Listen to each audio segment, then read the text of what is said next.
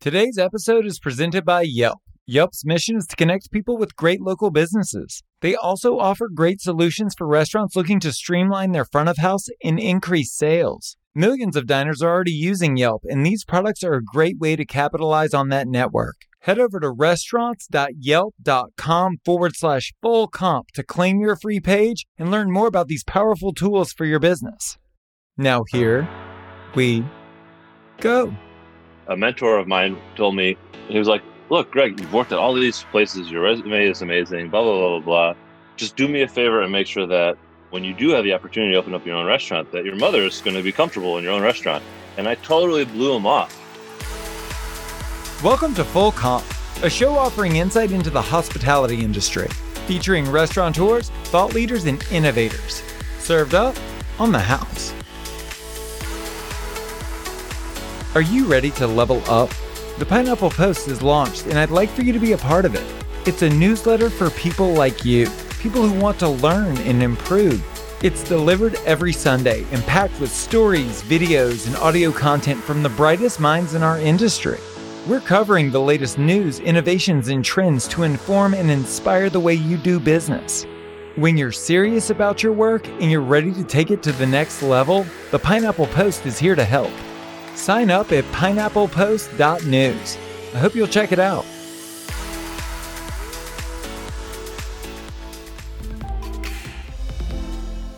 Some of the most inspiring things to come out of the pandemic have been the unexpected acts of heroism we've seen within our industry.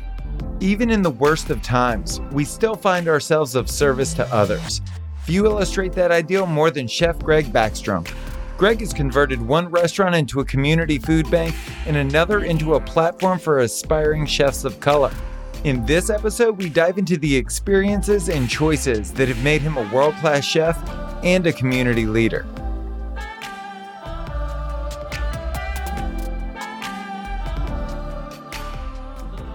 I made a conscious decision to leave, to stop working for other people. It was like, okay, you could cook, Greg. That's not up for debate anymore. You can run a restaurant, you can cook, but you're not going to network working 80 hours a week working for someone else. So you have to just take this scary leap and give it a shot. And it was five years of swing and a miss.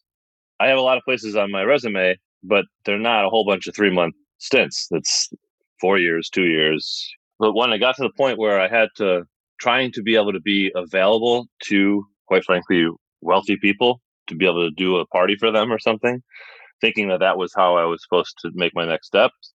I would commit to other fine dining restaurants or friends that own their own fine dining restaurants. Okay, I'll give you six months or I'll give you three months.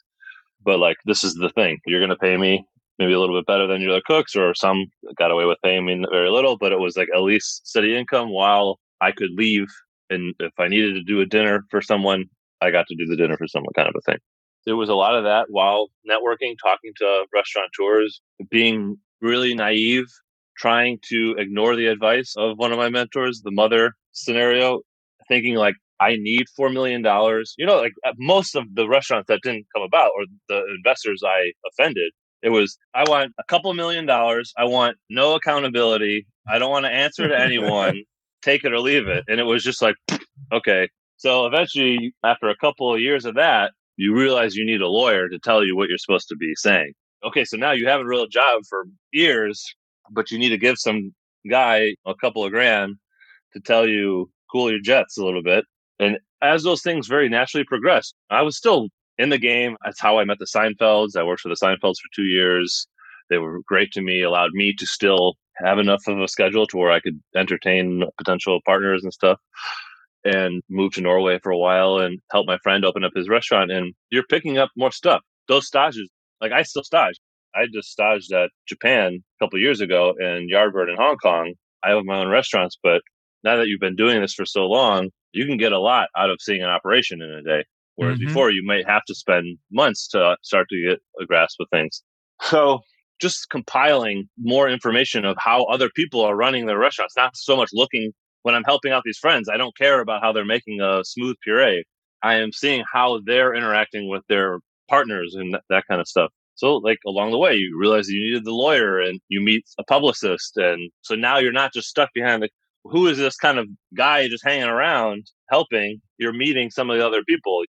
So after four or five years of that, some might say, like, I didn't want a fine dining restaurant. In part, I could not get someone to give me a fine dining restaurant. Once I had everything, once I had a friend that was a photographer and a publicist, and I had the partners and I had all the stuff, once I just said, okay, look, you've worked in all these places around the world. What is it that you need? Just give me any kitchen. I don't care what the kitchen is. Just give me the opportunity. That's where we're going to start at now, not $2 million restaurant. Give me an opportunity. I like to eat at the bar or counters, have some type of bar or counter seating and have some type of outside space so that way I can have some minuscule agricultural component to it. Like it was weeks later that I got my restaurant after I just said, give me the fucking bar. I don't want a tiny bullshit dining room. I want a manageable one, a bar, and outside space. No joke. It was like six weeks. I did a tasting for the guy, my partner now. And like a couple days later, my dad and I were driving out from Chicago to build a restaurant in 99 days. And that was Olmsted. That's Olmsted, yeah. 50 seats, right? It's a tiny little three man kitchen with 50 seats. 10 of those seats are at the bar and four are at the chef's counter. And we have another 15 or so outside. It's intentionally built so that way you don't even ask to have dinner out there. It's meant to have cocktails or dessert.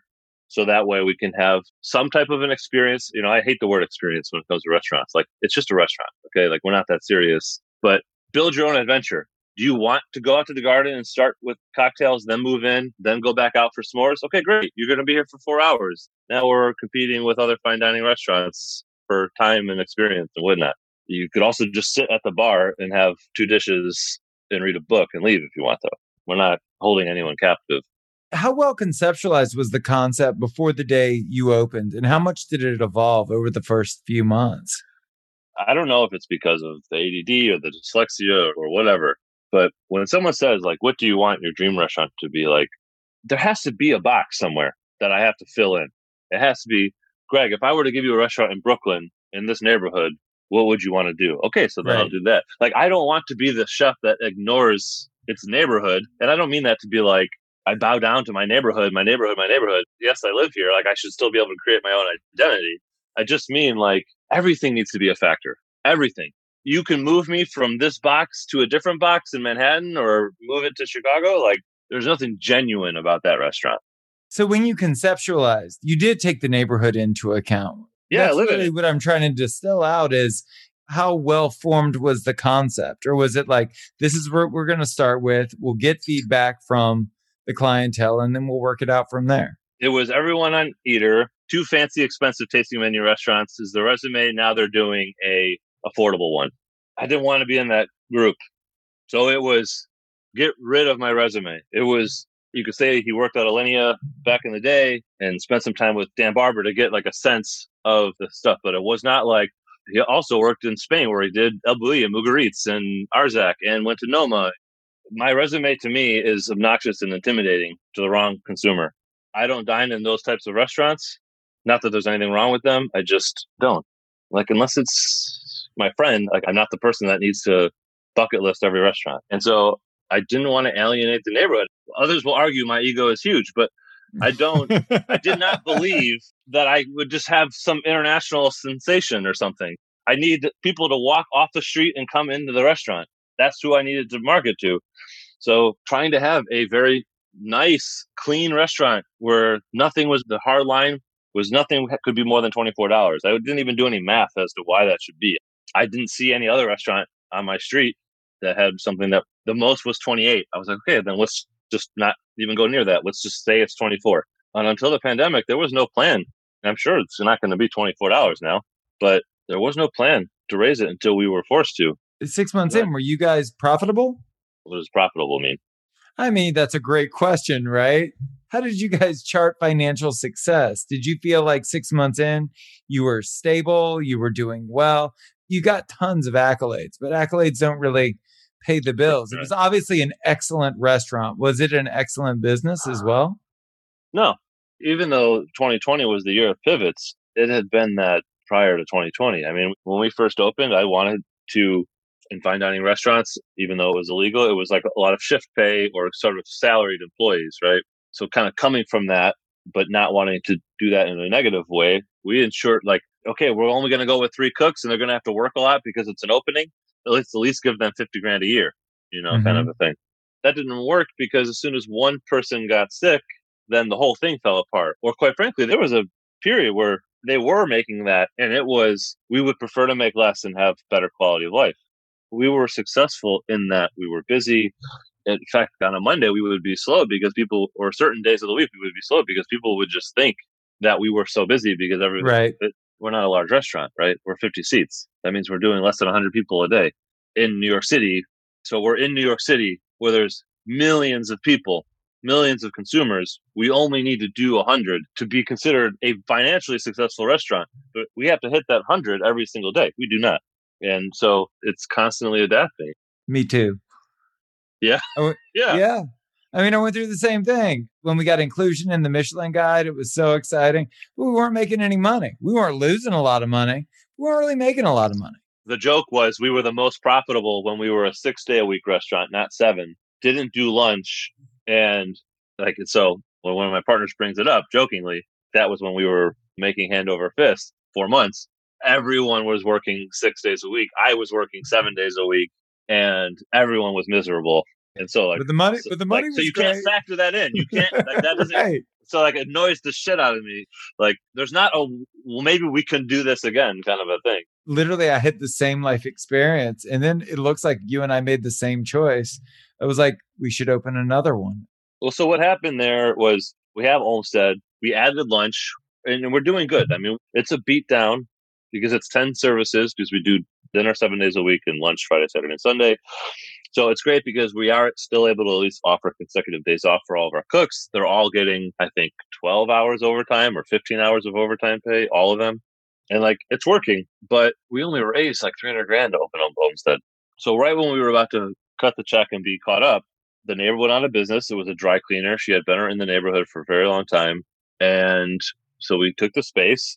It was like, when else are we going to get this opportunity to just take the space next to us? So we take it and then we get an SBA loan for almost a million bucks.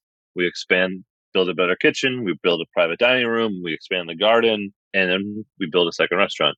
Thinking like, okay, so now it could be stable. Now we'll have this private dining room that now that will fix sort of everything. And right now it's a grocery store for the restaurant because of uh, COVID.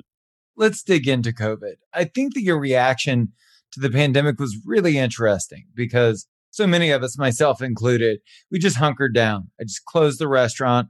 I didn't know how best to proceed. And so I figured what was best for me, what was best for the longevity of the business was to just shut it down, hold on to all the cash we had, and just see what happens next. That's not the position you took. Do you want to talk about that? So, when we were all forced to close, the weeks leading up to it, like everyone else, we were starting to adapt. We could feel some cover coming. Covers are dropping. Okay, let's convert to the one restaurant into delivery only, and then let's do the one. Let's have like forty-five dollar prix fixes. Literally promote it as get in and get out. And before we could even implement this stuff, we were shut down. We waited until we had more information, but there was no notion of saving everyone's job. There's no revenue. There's no job. So we had to lay everybody off I am not well versed in the minutia of the PPP loan or and just sort of legislation as much as I would love to be able to get some legislation passed for bottle bills and stuff like that passed. It's just not my strength and what I could do. You know, I could create. And I saw my friend Eduardo Jordan posting that he was partnering with the LEE Initiative and flipping his restaurant days into the pandemic into a place for restaurant workers to get food. I'm like, okay, I am of the mind if someone else can do it and it's making sense, then that means I could do it and I can also make it make sense. Mm-hmm. He's not just like, I know Eduardo. He's not just like opening up a store because he's wealthy. He's a fucking hustler. So I called him. Within 72 hours, we were like open up as a food bank. Mm-hmm. It was that quick. I remember before that call, I literally, not knowing anything about COVID, I went into the restaurant, held my breath, and tied a scarf around my not knowing if I was breathing in COVID or something, mm-hmm. and like shoving everything into freezers. Just like we can't just donate all of this yet. We're gonna need shit to reopen. We're fucking right. broke, and we're gonna need that money for payroll. And then about two weeks later, it was like, pulling it slowly out because it was just like eating up space trying to run the food bank. And so even the food bank in itself evolved. It was supposed to just be, I wanted it to be a constant. The restaurant was open seven days a week. I wanted us to be open seven days a week. I wanted our hours to always be the same, never change. So we started with that. It was seven days a week. It was groceries plus a cooked meal. And then we also had like tampons and stuff like that. And we just kind of kept pushing for more and more donations. Then we were kind of able to get little fundings through little programs to kind of give us a little shot every once in a while because there was this wave of like everyone donated. Then it was like, oh shit, maybe that was premature. Maybe we're also like meat companies and Sysco and all, oh fuck, this is not an eight week problem. So then everyone stopped donating. We needed money then we started to try to raise money to give to our vendors to get ourselves out of debt to get the thing working again so that way they would at least just kind of like okay we'll figure it out later sort of a thing like the whole thing was so awful so eventually that kind of morphed more into preparing meals and then delivering them because that was sort of how world central kitchen operated that was how their funding worked you make a meal and you bring it to someone so donations kind of kept going away and we had to kind of pare back the hours and so now we, even at this point, World Central Kitchen is gone and we still do stuff with Rethink. I am not a saint. All these programs, they're funding very, very little money, but they're funding so that way I could bring back a cook or two and then a front of the house employee and then a dishwasher and then another front of the house employee. And we're crawling our way out of this into like now we're operating a grocery store on the side because, okay, it was a very real problem. Give me more meals. I'll keep fucking cooking for as many people in need as, but that only brings back cooks' jobs. I don't need anybody in the front of the house for that. So uh, first answer was like, okay, front of the house employees now can be considered. Our business is two storefronts. Like I said, we took the place to the right of us. So we get donated bread every day, but yet we're also making our own bread. We're putting out free baguettes on the left side of the door and on the right door, it's $7 baguettes because that's what we need to charge to be able to make a profit to keep the employees. So it's like literally free and $7 baguettes and honestly, like there would be days where like someone had been coming since day one. It was a restaurant worker that's still out of work. A little bit of both, you know. I have this moment of sitting on the bench out front, looking at the two baguettes, and it was like a very strange moment. You bring up a great point, which is that it's not about being a saint. But the reason I wanted to talk to you, and the reason I think your story is so compelling, is because if nothing else, you've tried. You've made like every effort to help where you can. And I think that the most exceptional stories out there are people that were exceptional in one facet of their life and took those values and that exceptionalism and applied it to other aspects of their life. You couldn't cook for the community. You created a food bank. You weren't able to contribute to the industry in one way through mentorship or through any kind of contribution in that way. So you started the Black Entrepreneurial Series, which I think is a great segue and I think was an amazing initiative. Talk to me about that. What was the idea behind it? So, like I said, we were slowly adding employees and it's this kind of mixed bag of not having enough jobs for everyone that was on our team before, but also some had just left the state and others just rightfully so not comfortable coming back to work. But for me, it was there was sort of this clock, like it was the end of July when everyone was going to get kicked off of the 600 bucks. To me, it was like we had to have enough shit going to justify having people by then because then they are fucked and there's nothing I can do. I can keep reposting, donate to the employee fund thing, but that's going to trickle out pretty quick. So the marches in Brooklyn, they would gather right at Grand Army Plaza. We're only two blocks from Grand Army Plaza. So a lot of times they were going from Grand Army Plaza to a number of places, but a lot of times Barclay Center. So they would either go through straight down Flatbush or they would go down Vanderbilt, which is what we're on. And honestly, there was one day it was like pouring rain, but it was that summer rain where like there's no clouds in the sky, but it's pouring rain. There were like men and women screaming on the top of cars, marching down the street. It was very emotional. I'm looking across the street the whole staff stops what they're doing and we're just watching it go by. We buy water bottles at the grocery store we start passing out water bottles. And I see my closed restaurant across the street still. Like we hadn't gotten to it yet. It was hard enough getting Bucking Olmsted going. And it was like, again, I don't know how to get something passed. I don't know what to speak to. I can't articulate someone else's experience into a powerful message that gets noticed. Like I don't have that in me. I'm not that person. But I, again, I have a restaurant I can convince my partners and the team that this is what we should do. And the landlord, I can make it so that way, okay, we're not making money this year. We're adding another year onto our debt from the bank. I'll figure it out later. Let's do this. Can't hurt. We're already not making money. So let's turn the lights on and give it to black entrepreneurs that could do something with it. For me, it was about, again, I don't know what someone else needs to get their own business off the ground. I don't know. I barely can get my own shit together. But what I know is what got my restaurant open. And that was I knew a publicist. I had professional photos by a photographer that does get published in the New York Times sometimes. I had two articles written about a pop up I did. I blah, blah, blah, blah, blah, right? I had those things, network. So I just made that network happen for those people, including putting them in contact with the same attorney that I first reached out to. Again, I didn't make anyone's career, but I hope it helped. Do you plan on doing it again in 2021? It all depends. My investors are not wealthy. They deserve their money back. They have not gotten their money back from almost five years ago. Not to mention, I've taken out $800,000 in SBA loan. So, like, I do have a duty to pay back at a minimum, right? The people that supported me. And this notion, I don't know how many times I hear these fuck investors and stuff like that. I'm very cautious with this. How would you tell other people to do it this way? I'm a single guy. I don't give a fuck how much money I make. And I'll move back to Chicago if that's what it takes. And I'll shut it down or I'll get a roommate or whatever. Like, I don't have a wife and kids. But if I did, or if my parents were sick, I'm sure my choices would have been different. I can't just say, okay, everyone, we're going to postpone paying our bills for a year on a restaurant that we have a 10 year lease. So it's not like I'm getting an extra year to make that money off. I'm just fucking myself, right? Mm-hmm. So I don't know. If someone will actually sponsor, we had uh, San Pellegrino, like they were great. They gave some money that really helped with rent, but I don't know. Someone has to make it work. I will in a heartbeat. Someone wants to sign a lease somewhere and we'll all go in on it and we'll create a program where there's a rotating chef, fucking count me in. I'll scrape whatever wealthy people I can and we'll make it a thing. I hope I've made some friends out of it.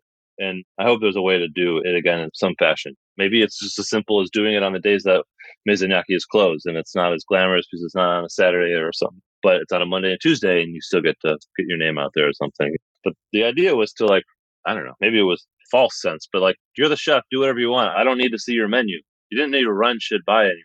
Like it was just, it's yours.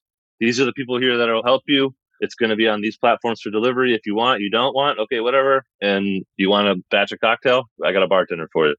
We were going to partner with James Beard, and I think that they kind of have their hands full this year. As a lot of people do.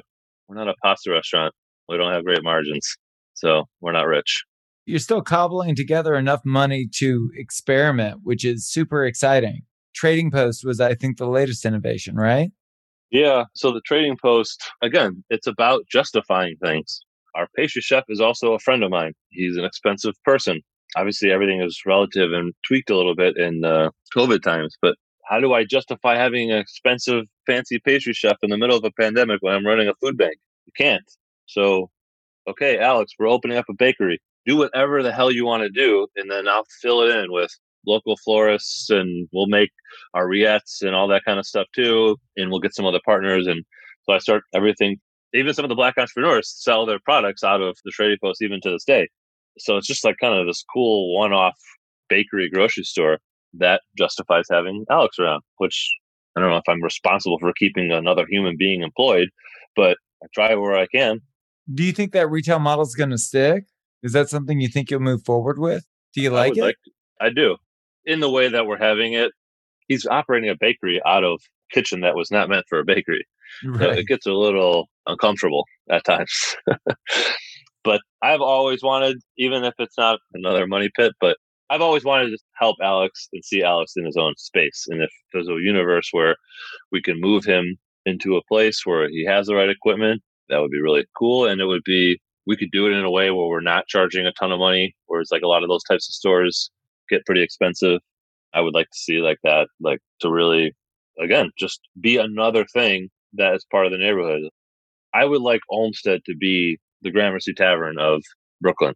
We're not that big, but have the PDR become a dining room, fine dining, and the other side be a little bit more casual. And across the street is the bakery, and then maybe make the French Maison Yaki concept, maybe make it a little bit less exactly what I would want to eat and maybe a little bit more food porny, casual, you know, and just like have it be that it's just shit people want.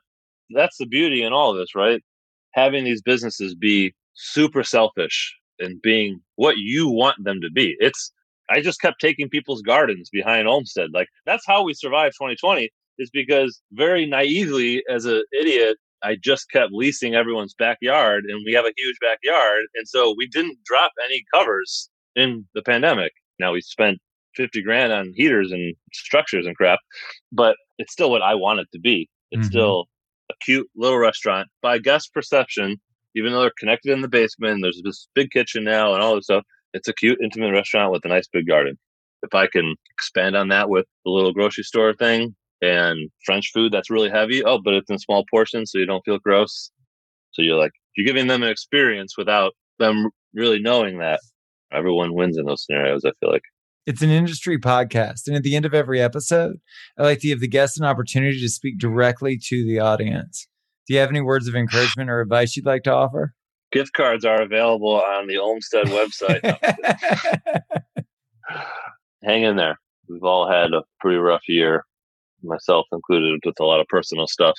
But hopefully, good intentions create good outcomes. That's Chef Greg Baxtrom. For more on the chef and his projects, go to olmstednyc.com. If you want to tell us your story, hear previous episodes, check out our other content, or read our daily publication, go to fullcomp.media. Thank you so much for listening to the show. You can subscribe wherever you get your podcasts. While you're there, please leave us a review. A special thanks to Yelp for helping us spread the word to the whole hospitality community. I'm Josh Kopel. You've been listening to Full Comp.